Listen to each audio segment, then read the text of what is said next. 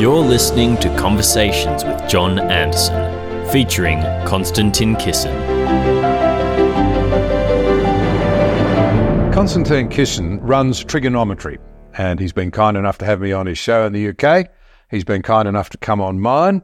He's in Australia. And when we were last together in uh, England, I said, if you're out our way, come and see the Australian bush. I suppose you'd say in your country, the countryside. Uh, and here you are. It's terrific to have you on the ground out here in rural Australia. John, thank you so much for having me. You know, uh, I sometimes have to pinch myself because uh, I think the first time you and I spoke would have been 2019, maybe 2020, yeah. something like that. Very early in my career, you know, budding YouTuber. And, um, and here I am sitting in Australia with the former deputy prime minister in, in his house where he's kindly hosting me. Um, so yeah, for me, this is a, like a dream. Well, it's a great privilege for me because I, I, love your quick mind, the way you see things, and the way you avoid labels. Because uh, I don't think the old divisions left, right, and so forth add up much anymore. It's now thinking versus feeling, and you think. That's very kind. I try. I try. I try. Well, you make others think anyway. So you know, it's it's a real pleasure to be here because uh, there was a very strong Australian contingent at Jordan's ARC conference. Yeah. where you were one of the people, and I always feel that uh, I said this the other day. You know, uh, when I meet Australians who come over, I sometimes feel like you're those Japanese soldiers uh, stuck on an island. World War II is over, but you don't quite know it yet.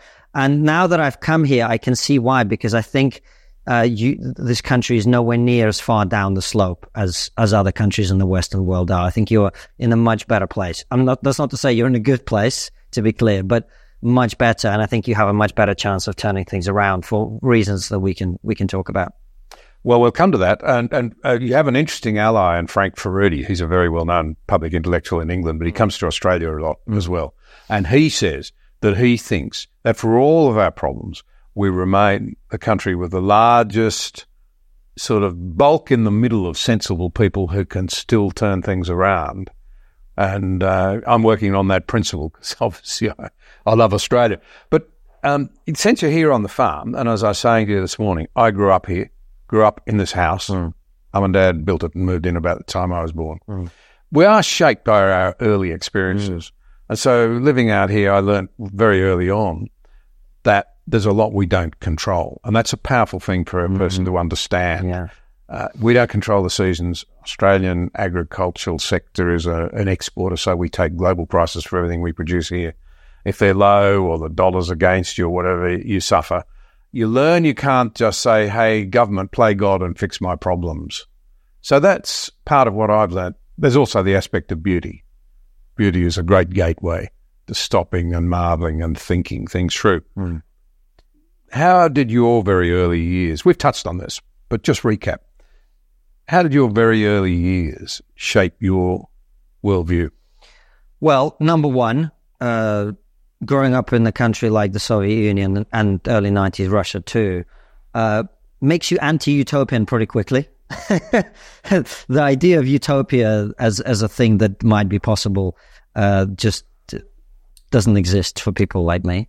Uh, I'm inoculated against much of the uh, of the cultural malaise that we are now seeing in the West. Uh, uh, this idea that we're going to create some perfect society if only we could, you know, put the right people in government or whatever, or create the right government structure, it seems highly suspect to me based on that. Uh, but uh, like you, to a lesser extent, of course, but like you, I spent a lot of my happiest memories actually as a child were uh, summers on my grandfather's farm in Ukraine, and uh, again, you see the real world. You know, I worry about this for my young young boy growing up. You know, he's going to think food grows in the supermarket. You know, um, whereas we we would get grow things, eat the things that we grew. We'd get chicks, raise them, and then yep. my grandfather would slaughter them, and then we would eat them. So this whole life cycle of mm. existence was there before my eyes, and I saw it from an early age. So that connection to reality, you know, a lot of the uh, ideas that we are often critiquing, you and I both, I think they're a product of the fact that the people that are tempted by them are increasingly detached from the real world, which is one of the reasons I think Australia is in a better place because if 60% of your economy uh, is digging things out of the grounds and shipping them somewhere, it's kind of hard to be woke down a mine. You know what I mean? Uh, you're doing things in the, in the real world with your hands, or it, it, it you, those ideas that work in theory but don't work in practice are less appealing. I feel. Mind you, I mean, you've got huge slabs of the Australian people that now want to shut all those industries down. Yeah. The very ones that create the wealth that they then want to endlessly redistribute Mm. through our parliamentary processes. Uh, we're not thinking this through very clearly. Doesn't seem that you are, but as I say, I think you are in a better place. Mm. Uh, We're talking about better places. Mm. Everyone's talking about Tucker Carlson talking to Putin. mm. And you come away with the impression that we're meant to think Russia's not such a bad place and that maybe we've got it all wrong and our cultures are not good places to live in. You're pretty uniquely comment, uh, placed, I think, to comment on, on that. Yeah, so uh, we did a whole breakdown of the interview that Tucker did with Vladimir Putin on, on trigonometry. Um, it, it, it's got 600,000 views or whatever, so people have gone to see that. My issue, I, which I think you're referring to, is I wrote an article called Tucker Carlson and the Woke Right. Um, and my assertion is that there are a lot of people in a position not dissimilar to Tucker, um, including here. I've spoken to some people with this kind of worldview, which is it's a mixture of things. I mean, one of the one of the crucial elements I think when it comes to foreign conflict in particular is a lot of people my generation and older and younger actually felt extremely misled by the war in Iraq. And I opposed it at the time because I thought it was a foolish and deceitful effort. But people like Tucker, who supported it enthusiastically, and others who supported it enthusiastically, uh, are now disillusioned. And I, the reason I warned against the Iraq uh, invasion, one of them was I felt that it would massively undermine our ability to act in situations we actually do need to act in to protect our own interests, which I didn't think that particular conflict was about. And I think that that's part of what drives Tucker. And my disappointment with him was the videos he did afterwards. The, you know, look how brilliant the Russian metro is. Look how cheap the food is. Yep. And the food in Russia is not cheap. It's three times more expensive in terms of affordability for the average Russian. Just say that again. That's a really important point, isn't it? It's about affordability. Yeah. So yes, if you're an American who makes however many millions of dollars a year as Tucker does, and you go to Russia, yes, food is cheaper. But if you're a Russian, you are going to spend 30, 33% on average of your household income uh, on food with, versus 11% for an American family. Um, so, and quite a lot of Russians spend 50 to 60% of their income on food. If you think about that, that, you know, it's really, um, you're spending most of your money on food. Um, so the idea that food in Russia is more affordable for people is just absurd and completely untrue. And I think it, you know, I have some experience of this, and I wrote in my article about, about the fact that having been on Tucker's show numerous times to talk about things on which we agree, um, I then offered to talk to him about Ukraine and to challenge some of the things that he was saying that were absolutely not true. The the idea that the Ukrainian uh, government is persecuting Christians, for example, which is just a complete fabrication and misrepresentation of the conflict between the Russian Orthodox Church in Ukraine and the Ukrainian Orthodox Church in Ukraine. To present that as the persecution of Christians is deeply dishonest when what's actually happening is um, there is a church that is headed by the patriarch of all Russia, Kirill, in Moscow, in Ukraine, that to a large extent was collaborating with the enemy. Uh, and so that conflict within the church and between the church, uh, the Russian Orthodox Church, and the government is not a conflict between Christians and the Ukrainian government. It's a factional conflict that that is very likely uh, to occur in those kind of situations when there's a war going on. And these things are not just about matters of opinion; they're about what is actually happening on the ground, right? The conflict and who supports what.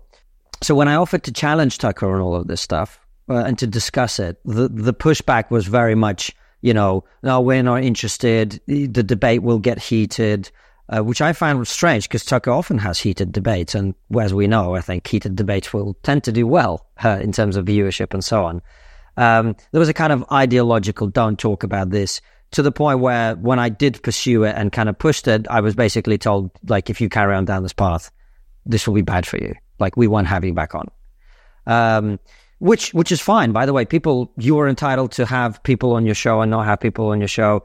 I'm the same. That's absolutely fine. I just think it speaks to an ideological blind spot that most people will have. I, I have them too. We all do.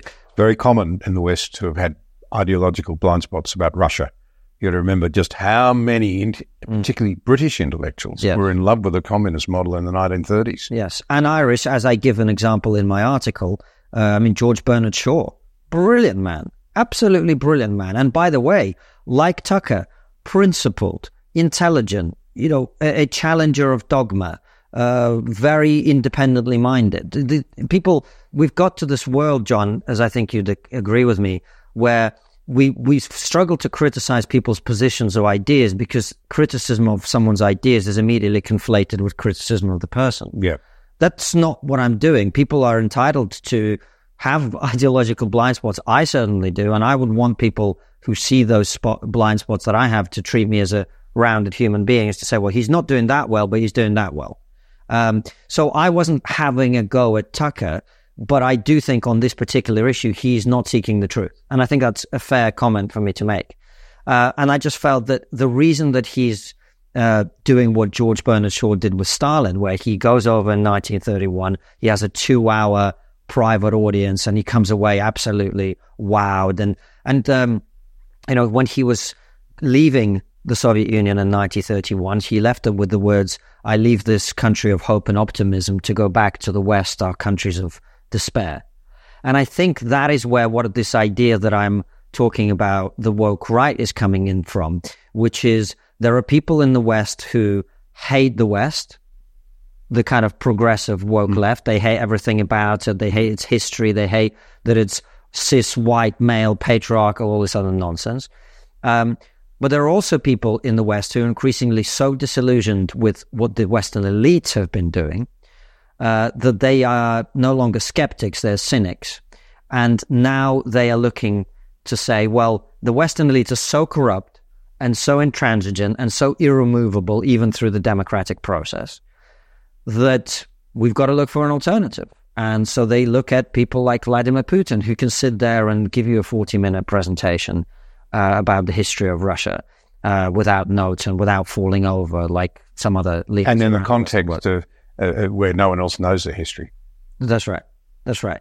So these things are very charming and they're persuasive and they're enticing.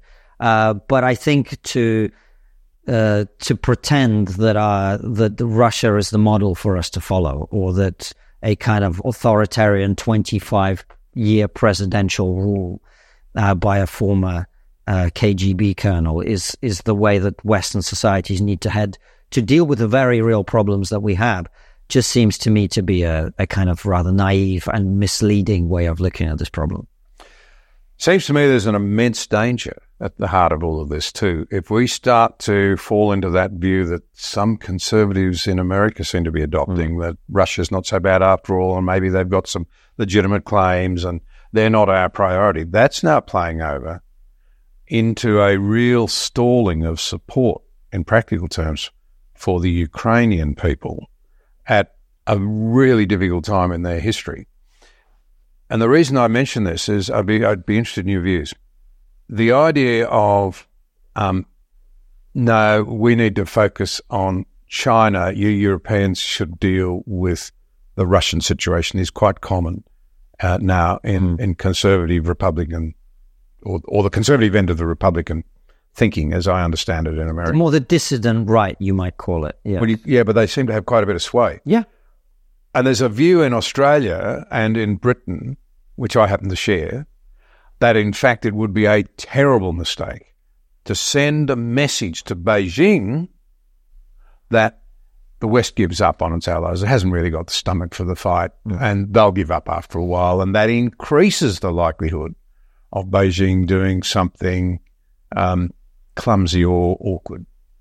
Well, you're a better place to analyze that situation, particularly with regards to China, than I am. I certainly don't know enough about it to comment. What I would say is, I you know that from the outset of this conflict, I've been very outspoken about the need to support the Ukrainians. Uh, we raised fifty-five thousand pounds for the Ukrainian humanitarian effort in an hour on trigonometry. That's the level of uh, support that people felt that watch our show. Uh, and I was on every TV channel that I could get my hands on talking about the situation and trying to get people in the West to understand why it's important.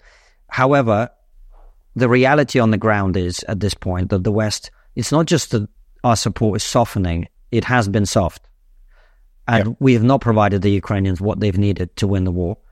And as a result of that, we are now in a position where I wrote an article a couple of months ago saying it's time to end the war. It is time for the West to acknowledge the reality, which is the Ukrainians made, they had significant pro- successes on the battlefield in the early days of the conflict. Um, they retook uh, Kherson in the south. They pushed the Russian forces away from Kharkiv in the northeast. Uh, they had some successes in various other uh, points, including pushing the Russians away from Kiev in the north uh, in the early part of the war, uh, which is how we discovered the massacres in Bucha and other places. Um, but in the year since the retaking of Kherson, the Ukrainians have had no success on the battlefield. Let's be honest about that. And if we're not prepared to give them what they need to actually mm. make progress, then why are we continuing this conflict? Because all that is happening is lots of men are dying on both sides and lots of civilians are being harmed. Um, there is no benefit, uh, particularly given that now it looks like the Russians are actually starting to make progress. So, um, it, my view is that you know the reason to have supported Ukraine in the beginning was to help them get the best deal that they could. If you remember, this is mm. what we talked about from yep. day one. I think it's clear now they're not they're not likely to get to a better place at, than they are at the moment. That being the case, I think the most important thing, again, I said this from the, first day of the conflict, is the Ukrainians were always going to have to give away land. The question is, can we put something in place that in exchange for that, they have long term security? And I don't mean a piece of paper. I don't mean a piece of paper, which is what they had before. This is the second time the country has been invaded in 10 years. A third invasion would, would be the end of the country entirely. We have to find some kind of deal where the Ukrainians, yes, they're going to have to give up territory. That's the, the fact on the ground. In exchange, we need actual protection for them so they can start rebuilding their country uh, and head in the direction that they want to head in, which is clearly Western. Uh, they've got to have the ability to be aligned with the West uh, to be a democratic country uh, that is able to rebuild itself after this terrible conflict. I mean, I'm afraid that's where we are. Uh, it strikes me that uh, the two great things the world should be aware of there um, is firstly that it will send a message that the West won't see things through, mm. and that will bring huge dangers both in Europe and I think in the Pacific. Mm-hmm. Um, the second part of it is that on the sort of roughly existing boundaries, if you like, of the front, mm-hmm uh, Ukraine, the Ukrainian people would be giving up a lot of their natural wealth and uh, some of the most productive parts of the country, wouldn't they? But the question for, for, for you in this situation, I'm keen to hear your thoughts, would be if there's clearly not sufficient political support for giving Ukrainians what they actually need, what do we do other than what I'm suggesting? Oh, I don't argue with your proposition. I, I think I would simply say my personal view is that we ought to see it through. We should be standing really enthusiastically. And my own country loves to pat itself on the back for what we've done. When you actually look at it, it isn't very much. Mm. It's not very much at all. Uh, Europe, you know, with a few notable exceptions, particularly on the eastern side. I mean, the Polish have stepped up. Absolutely well, astonishing. Well, but in percentage Europe terms, the support inadequate. Well, in sorry, in, in percentage terms, the support in terms of percentage of GDP contributed, all the countries in the region are the highest contributors. Yeah and that's because they understand yeah. the danger. Um, I agree with you. What we should have done is given the Ukrainians artillery at a scale that allowed them to have parity with the Russians or more. Um, we haven't done that. We, we, should be honest about that. We we did not give them the support they needed. But now that that is the case, it is not, in my mind, beneficial to the Ukrainian people. I understand your thesis. To continue yeah. that fight. Yeah. And so it brings legislators and decision makers, policy makers in the West to the pointy end. Make up your mind. The worst thing you can do is to not make a decision. That's it. That's it. So you either go all in, yep, or or you wrap it up. That's that's where we are. How dangerous is Russia going forward, in your view? How long can the Russian people put up with forty percent, I understand, of their GDP, forty percent being diverted into defence spending? Oh, indefinitely, I would think they'll take that pain. Oh, absolutely. It's something we don't understand about. For the Russia. glory of, of Russia and for loyalty to the leader. That, I, I don't think the the idea that there's some kind of brewing a revolt in Russia is complete nonsense. Um, and Putin, by the way, has, uh, you know, he's been challenged. I mean, Prigozhin was a wake up call, uh, but he he's got a firmer grip of the country now that, than he had before. He's got rid of every challenger from left and right, and it wasn't just Prigozhin that he took he took out. He also imprisoned uh, Igor Strelkov, mm. who who Girkin, who was uh, uh, one of the people involved in the original so-called rebellion in 2014 against Ukraine, yeah. who was a hardliner who was critical of Putin for being too weak on Ukraine. Um, and of course, the liberal opposition is, in tatters as well. So uh, Vladimir Putin has locked locked down the country in terms of his control, and uh, as long as he is in power, um, they, the, you know, the Russian people will tolerate what what they must. Uh, so yeah, he can carry it on for a long time. However, I think we have to also, you know, take some reassurance from the fact that um, this hasn't been the invasion Vladimir Putin intended. Mm. We should be clear about that as well. He thought this would be over in a matter of days, that the Ukrainian people would welcome their liberators with bread and salt. Um, he did not anticipate the losses, the financial impact, um, the reputational impact, the international isolation that he's under. These are not things that he would have aspired to particularly. So, in terms of deterring China and further Russian aggression, uh, I do think the support the West gave has been beneficial because I don't think the Chinese will be looking at what's happening in Ukraine as an overwhelming success for the Russian state. Uh, I don't know if you would agree with that. Mm. Um, just reiterate that point again. Sorry. I don't think that what's happened in Ukraine yeah. over the last two years will be seen in Beijing as a model for emulation. No, it won't. The, the, the greater thing to understand, though, is what conclusions Beijing draws about the sticking power, the staying power mm. of the West and its belief in its own values. Yeah. Because, you know, I mean, we give them plenty of evidence and they play it up that we're divided, mm-hmm. that we're not self confident, that we don't believe our own values, uh, and that we're also degenerates, that, that, that we're becoming morally disoriented. Uh, and, and that's the danger. No, no, no. China would be far too smart to emulate what happened there. They're untested, of course. We don't know how their, their, their, their men and women, mainly men, of course, would go in armed conflict. And we hope it doesn't happen to that. Mm. And no one, uh, you know, it's an important distinction often made in this country. We, we recognize fully that this is the Communist Party of Beijing. In a way, communism's a bastard offshoot of the English and or of the European Enlightenment. Mm. Think of where Karl Marx came from. Mm. Um, it's not the Chinese people that we're worried about. Mm. It's Beijing, but they have massive internal problems of their own as well. So it's very hard. It's a very fluid place. And that takes us right back to the things that you and I have talked about. You said something in trigonometry that really jumped out at me because I think it's true. So why am I asking about it? I, just want to draw it out. You said that you can't ask young people to believe in democratic capitalism if it's not working for them. Mm. I think there's a lot of truth in that. I've tried to say it in other ways as well. That that you can understand why a lot of young people in the West are a bit disillusioned. The trouble is that they're looking in all the wrong places, I think, for the answers.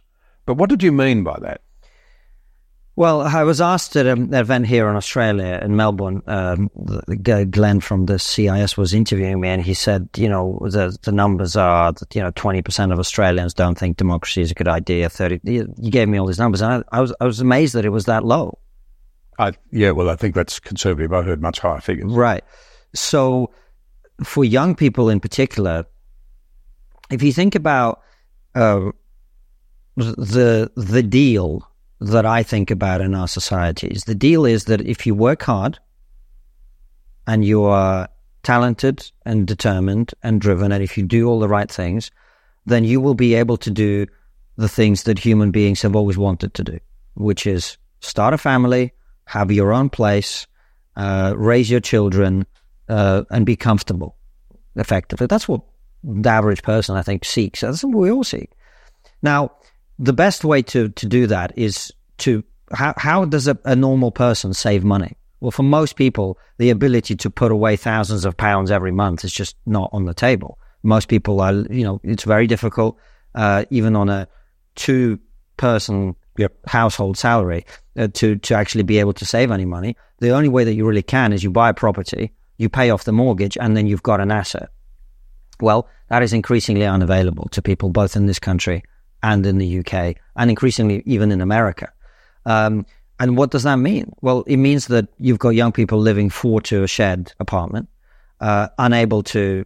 I mean, who's going to, you, you know, I, I hear a lot of conservatives sometimes talking about, oh, the need, you know, look at our birth rate. We've got to encourage people to have children. And I agree. We've absolutely got to encourage people to have children, not only because of some abstract birth rate, but it's also because it changes how you think, as you well know, and it gives you a stake in your own society. The antidote to selfishness, bringing a little one into the world. The, an- the antidote to, the, to not only to selfishness, but also to nihilism. It gives you a purpose a- and a reason to think that the future of your society matters because it's not you that's going to be living in it. It's this beautiful creature that is completely helpless and powerless that you've brought into the world that you are responsible for. Now, if we agree that that is essential and people, it's essential that people are able to do that if they so choose, we have created the conditions that have made it as difficult as possible for people to do that. Uh, and so, um, you know, and it, we, we know that the figures, I think 80 something percent of women say that they, they would have more children if they could, more than zero or more than they currently have, but they are being restricted from that. So, um, the material circumstances of people's lives are not conducive to them believing that the way we run things is good. Look, I think there's a lot in what you're saying, but let's tackle one issue. You're talking about the need for more kids. A lot of young people think that's the world's problem. Um, you know, there too many people. It's threatening the planet. It's, uh, you know, you don't want to bring children into this mess. Uh, how does that? But it's because you've got cause and effect reversed. The reason young people are nihilistic is because they don't have a future. And when you don't have a future, then you become nihilistic and you start buying into all this climate catastrophe, disaster nonsense. And then you are sort of in that space. But most, I, the polling shows that, as I said, young women want to have kids. They just don't have the ability to do so. So, um, I, I, I, I think this nihilism comes from people's material circumstances. Uh, and if we change their material circumstances, th- th- their entire experience will be different, and then they will say and think different things too. Because uh, in many parts of the world, you've got a depopulation bomb going off right now. Absolutely, China being the leading example, but there are many other countries with it. including all Western countries. Africa and the Middle East, the only countries still expanding. Yeah, And in this country, I would suggest that very high levels of immigration.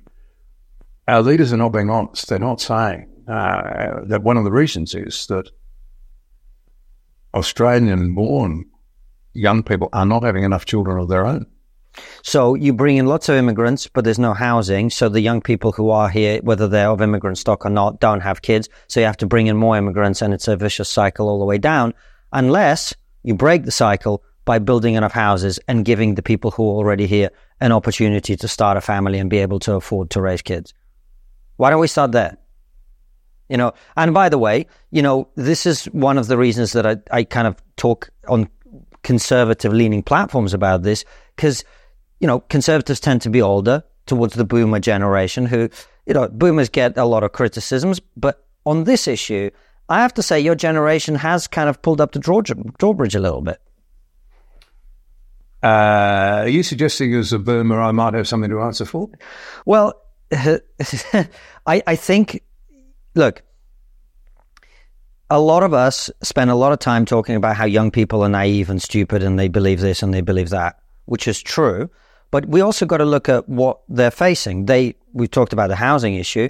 They're also facing the fact that not only they, but probably now their grandchildren are going to be paying for the money that we've been spending on our quality of life. Less of a problem in Australia, but still a big problem. 55% debt to GDP ratio. In America, it's 100%, and likewise in the UK. We're, we're doing crazy things. I mean, interest repayments in the UK on our national debt are one of the largest items of expenditure. It's the fastest growing in Australia too. And, and we have a real, This is madness. yeah, you're being incredibly kind because I know how blunt you can be. In that, I I detect a sort of you boomers have got a few things to ask for, and I agree with you. Oh. I've got to be really careful here because I know many of my listeners will say, "Come on, John, we've worked hard all our lives. Stop this business." You have. saying it's our fault. Yeah. My line is quite different. I'm not after that. I'm not, you know, I, I believe in prosperity. I believe in people having a go and building a livestock. That's not the problem. I'm a mid baby boomer. I'll tell you where I am highly critical of my own generation in two broad areas. Mm. The first is the one you touched on debt. I was part of a reforming government. We got rid of debt. We left money in the bank. That's the best youth policy you can have to avoid intergenerational theft. I'm staggered at what has happened in England. I don't know whether young Brits realise what a bomb they're being left. Your tax rates are high and than they've ever been. They're climbing higher than ever. Your unfunded liabilities like pensions going forward are off the chart.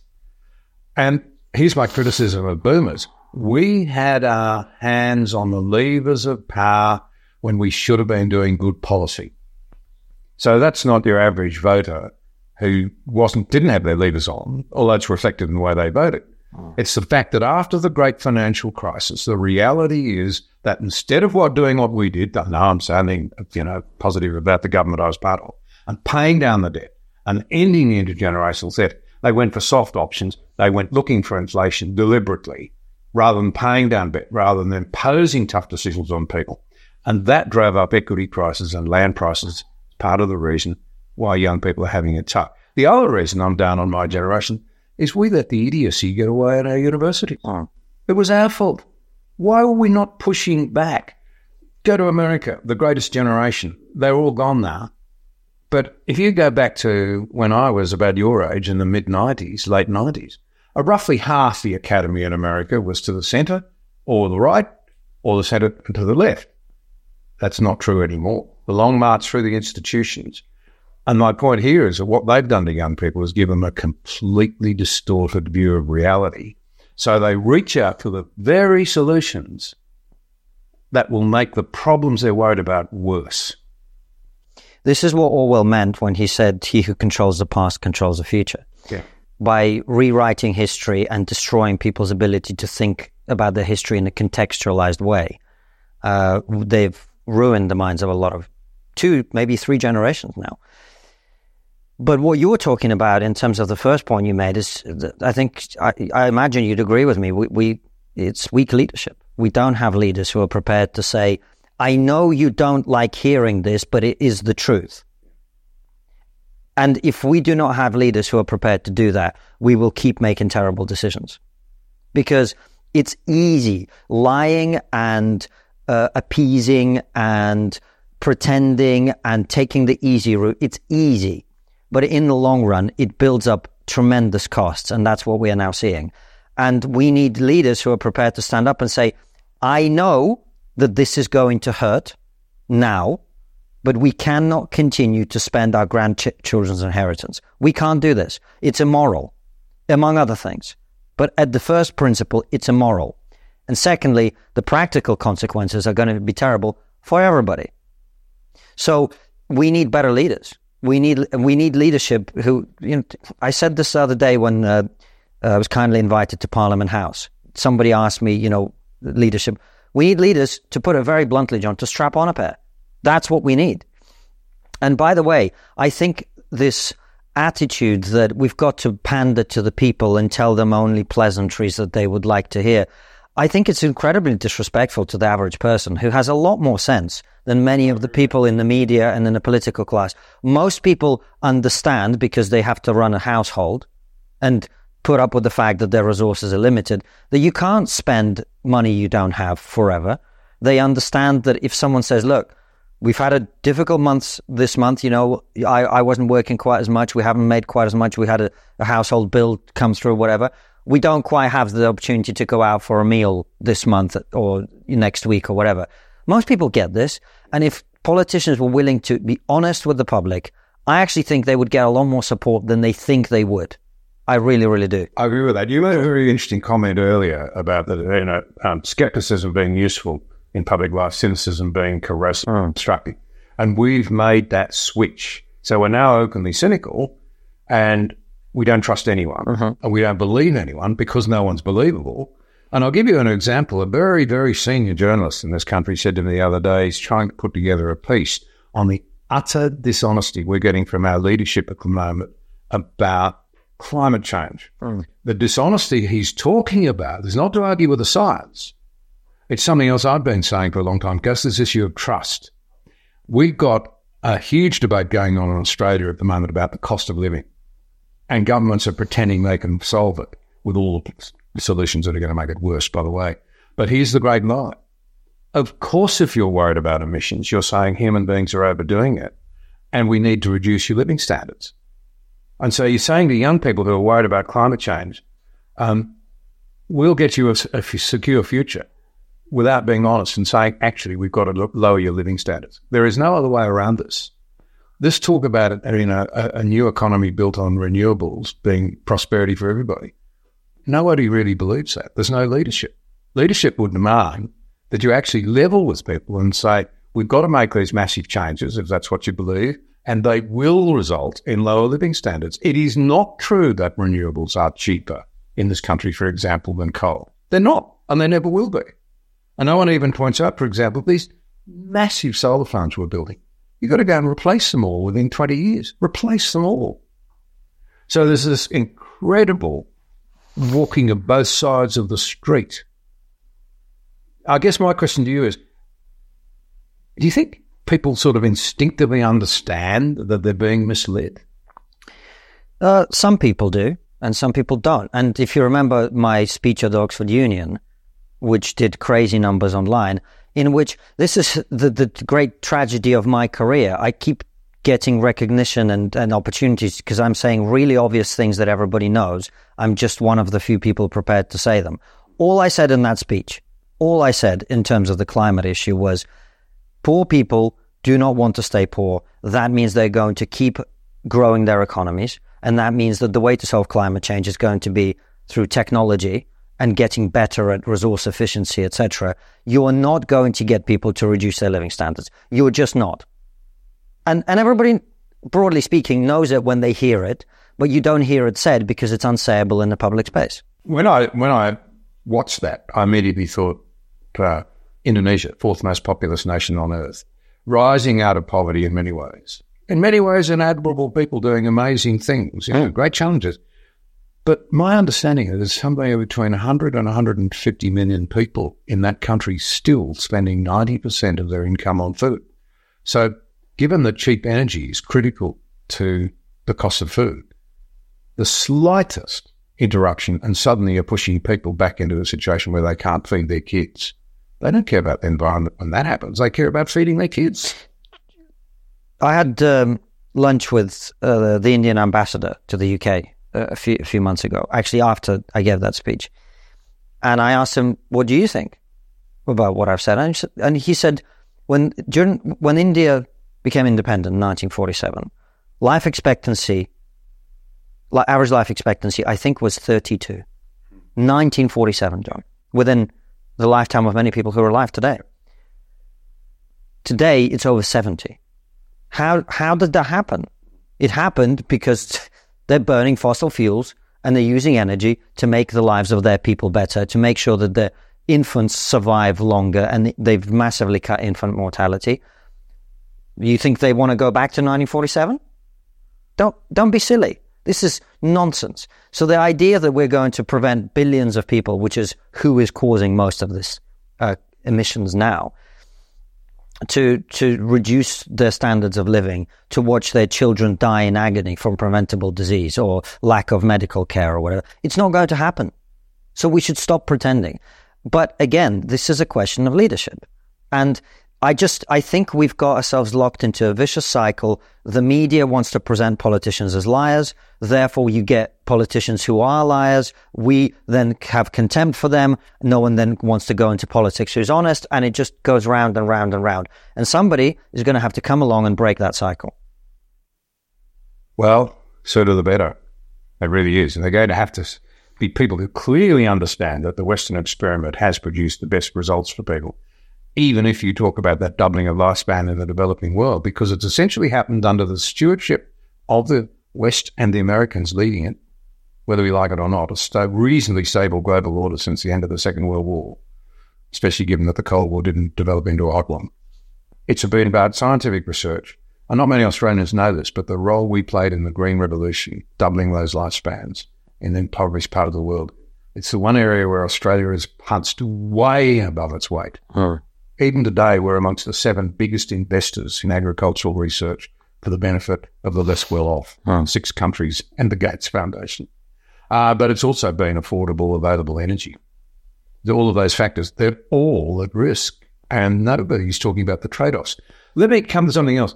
Um, on social harmony and an understanding of ourselves, on Triggernometry, you recently had uh, uh, Suella uh, Braverman. She pronounces it. Braverman, I think. I keep getting it wrong myself. So, Uh, well, you know me, I get it wrong. I get your name wrong sometimes, my great embarrassment. Um, but you had her on. I mean, she's a very gutsy lady. She's been saying some very blunt things, and her heritage is not 100% English in itself, is it? But she understands the importance of the West. Um, she said it's time for us to think through carefully our thinking around multiculturalism and what have you. Um, how do you see that yourself? Um, I, I'm worried, eh, to be frank, that often multiculturalism has meant that we apologise for our own at times when we should be saying, no, actually, our culture's got this bit right. Don't abandon it. So, uh, yes, it was a, a, pleasure to interview Suella Braverman. She was a, a recent Home Secretary, actually. Uh, and she was very blunt uh, about many things, which I appreciate. I mean, one of the points that she made is essentially that the current Conservative government, which has been in power in the UK for 14 years, uh, does not want to solve the immigration problem that it keeps telling the public it does. Uh, they care more about GDP than delivering on the promises and the commitments they made to the British people. So when she attempted to deliver the policies that they committed to 14 years ago, uh, she was met, according to her, with a wall of resistance cascading from the prime minister down to other cabinet members who basically don't want to reduce immigration because it's a way of keeping growth numbers yeah. palatable to the public. Uh, and on illegal immigration, uh, there's simply not the political will to leave the ECHR, um, which means that we have no control of our borders that that was a couple of the things that she said, and she's made comments about other things uh, in recent days as well. And one of those is, of course, that after the scenes we saw in Parliament a couple of weeks ago now, uh, where the procedures of the House of Parliament were ignored by the Speaker uh, because of fear of Islamist violence against Labour MPs. Um, she basically said the Islamists are in charge of Britain, which is a strong statement to make.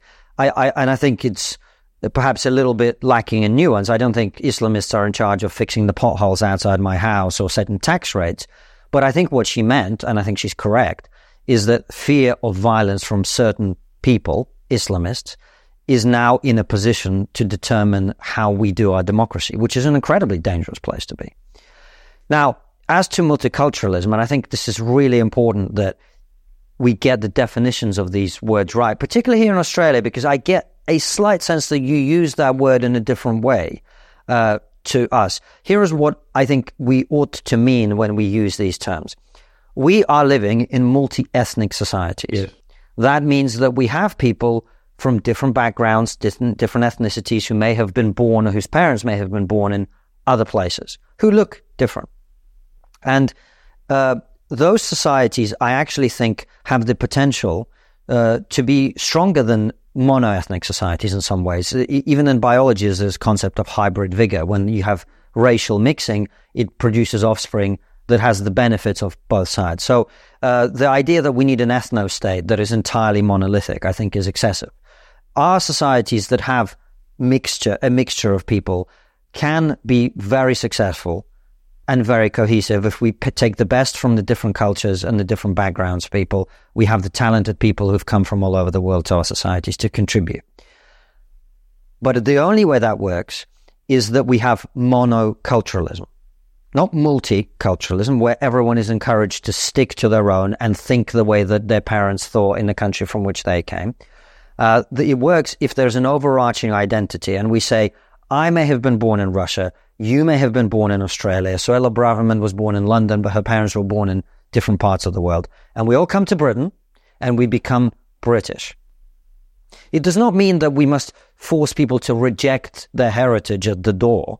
But it, what it does mean is, as my parents said to me, you know, I remember when I came to school in the UK, my parents discovered that there was a clique of Russian speakers that I started hanging out with. And they said to me, well, in that case, we're going to have to move schools And I, I, what do you mean? I've just found these friends. And they were like, look, you didn't come here to be a Russian in Britain. You came here to become part of this society. And multiculturalism has failed because it has failed to recognize the difference between a multi ethnic society where everyone is encouraged to become one thing and a society where we have no desire for you to integrate. You want to speak a different language? Fine. You want to practice uh, a completely different cultural set of values and beliefs about all sorts of different issues that actually matter? Fine. You want to have a, a different uh, approach to, you know, you, you, you want to start advocating for a different legal system in our society. Fine. You want to uh, undermine the very basic values of, of the way that we do things. Fine. You want to live entirely within a community that looks like you and speaks a different language and, and is completely ghettoized. Fine. This doesn't work. It doesn't work. And it creates tensions between ethnic groups. Um, and, and so th- this conversation about multiculturalism is going to be, become particularly uh, strong in countries like Britain, France, I mean, Sweden, has gone very far down the route of allowing people simply to come and, and live uh, in parallel societies. Um, multiculturalism has failed because it cannot work. It simply cannot work. And in fact, it's, uh, you know, coming back to our conversation about Russia, uh, this is by no means me saying we, we, should be emulating Russia, but actually, this idea of a, uh, kind of having an overarching identity probably works better in Russia at this point when you have Muslim populations and populations from other religious backgrounds and ethnic backgrounds who are much more integrated in some ways. They they they may live in their own parts of the country uh, historically that were theirs, but they they would see themselves as part of the Russian project uh, in a way that uh, many people in some communities in the West do not. A very very senior Muslim leader, not from this country, but visiting here, said to me once as deputy PM he said, you need to clearly understand something. A committed Muslim, his words are mine, cannot believe in democracy. They must believe in theocracy. Mm. I've always been deeply troubled by that. Yes, I, I, I, I can't speak to that. I, I don't know if that's necessarily true. My just experience with Muslims that I know personally is that there's a range of approaches. Uh, and I feel that what really has happened in the West is we have imported the civil war raging in the Muslim world uh, between Islamists who believe in Sharia law and the caliphate, which is what you're talking about, theocracy, uh, and uh, the Muslims that want nation states. I mean, this is one of the reasons that Gulf states uh, don't have this problem in anything like the same way because they do not tolerate Islamism. And the reason they don't tolerate Islamism is they know it is a massive threat to their national state system and the hereditary monarchies that they want to maintain. Um, the, and the, there was a super viral clip recently of the foreign minister of the UAE in 2017 warning Western countries that if you continue down this path, you're going to see more extreme, extremism and more terrorism coming out of your countries. Uh, because you think you understand Islam and you think you understand this and you think you understand that, and you are just ignorant about all this stuff.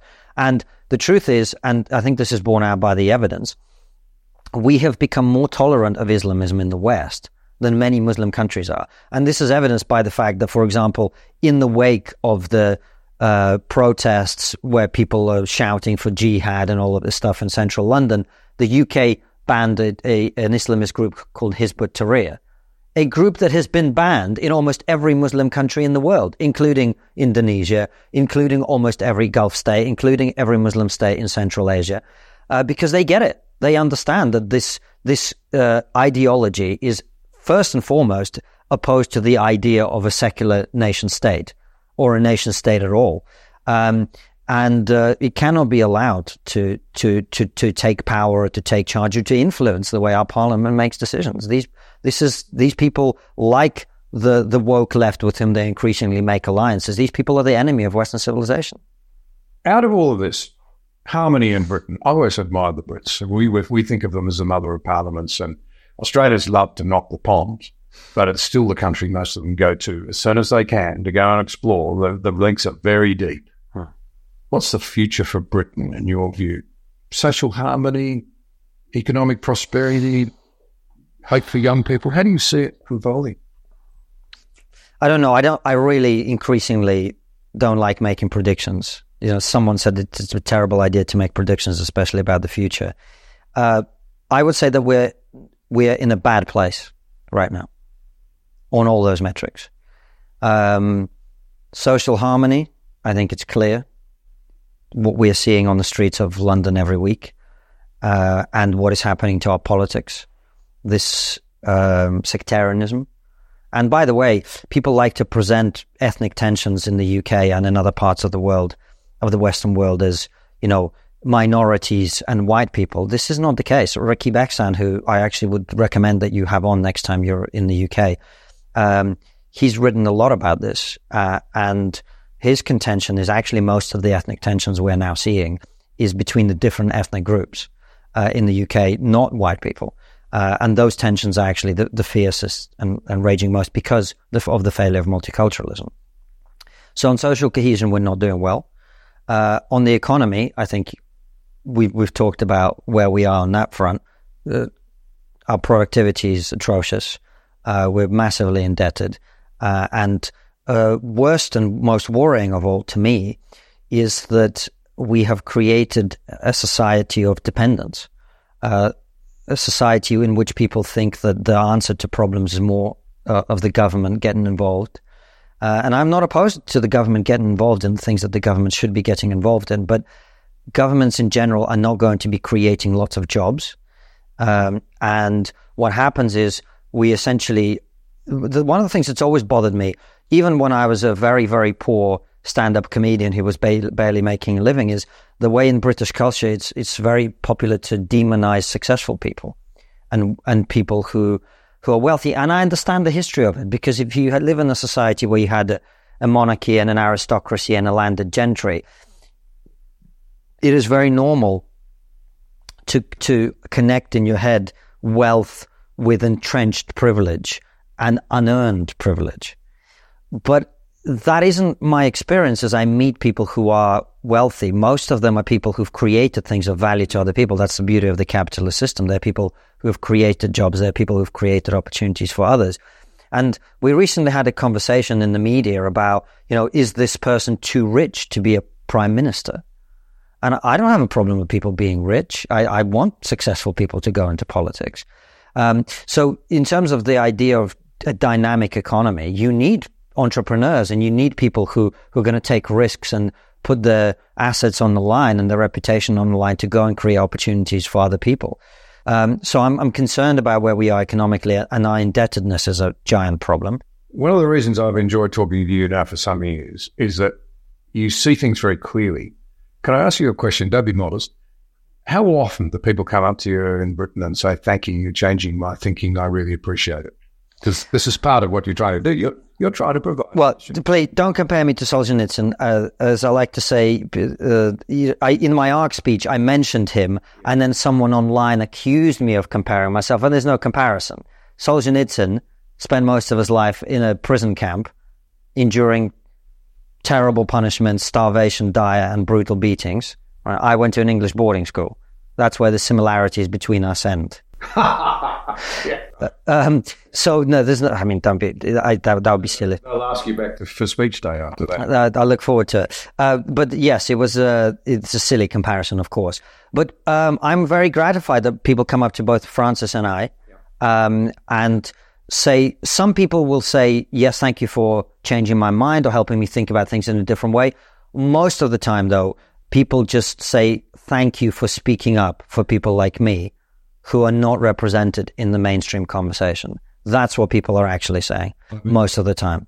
And, and I think that's a service that I'm very proud to do. And I, it's, it's the reason that, you know, people will often accuse me of being arrogant and probably with good reason. I have a sizable ego.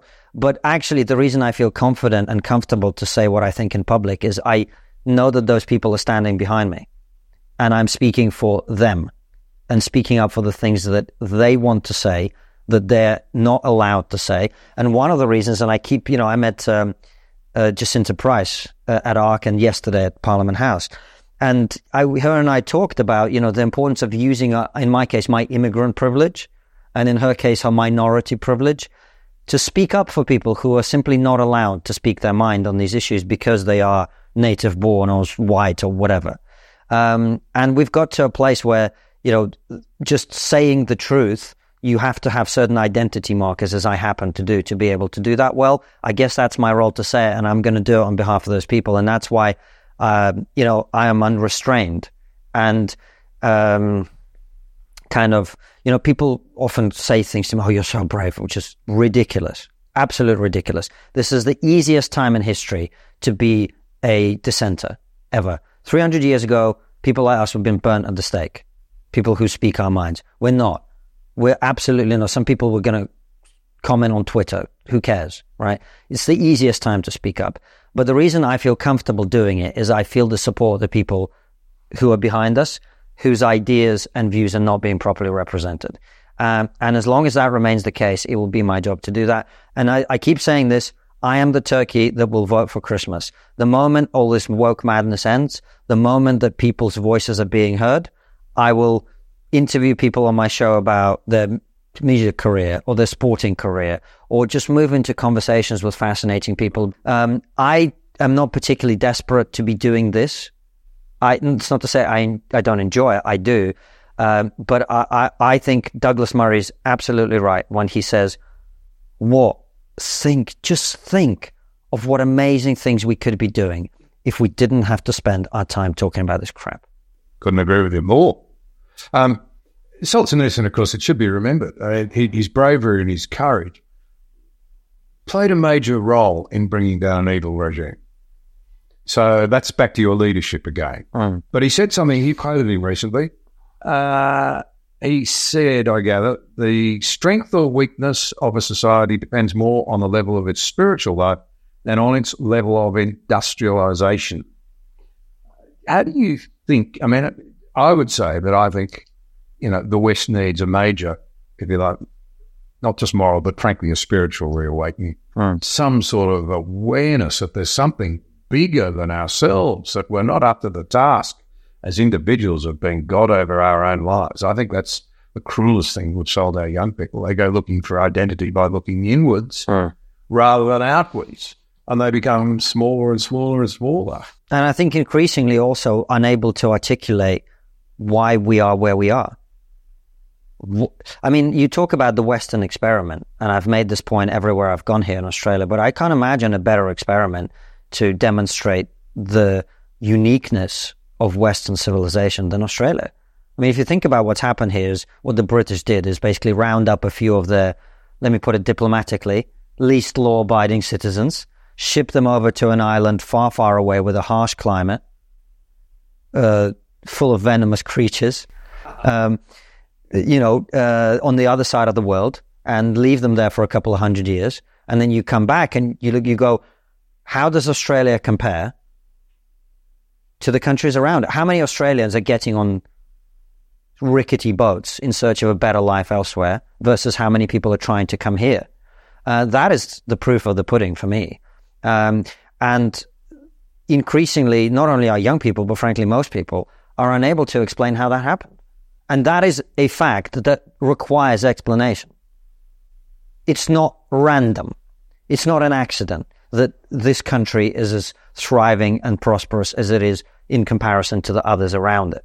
It's not an accident. It is a product of the fact that Western culture and Western civilization is very, very good at creating the sorts of things that attract people to come here. Safety and prosperity. And we have to ha- get to a position where we all know how that's happened. That's the only way we will value it. It's the only way we will perpetuate it into the future. Thank you so much for your time. It's been terrific talking. It always is. Thanks for having me here. And now let's uh, go and look at some kangaroos. Absolutely. And we'll see if we can find you one of those famous venomous snakes that Australia. I'm less keen to meet them. I must. I must confess. Well, uh, there are nine of the ten most venomous snakes uh, are Australian in the in the world. Uh, All right, let's stay indoors.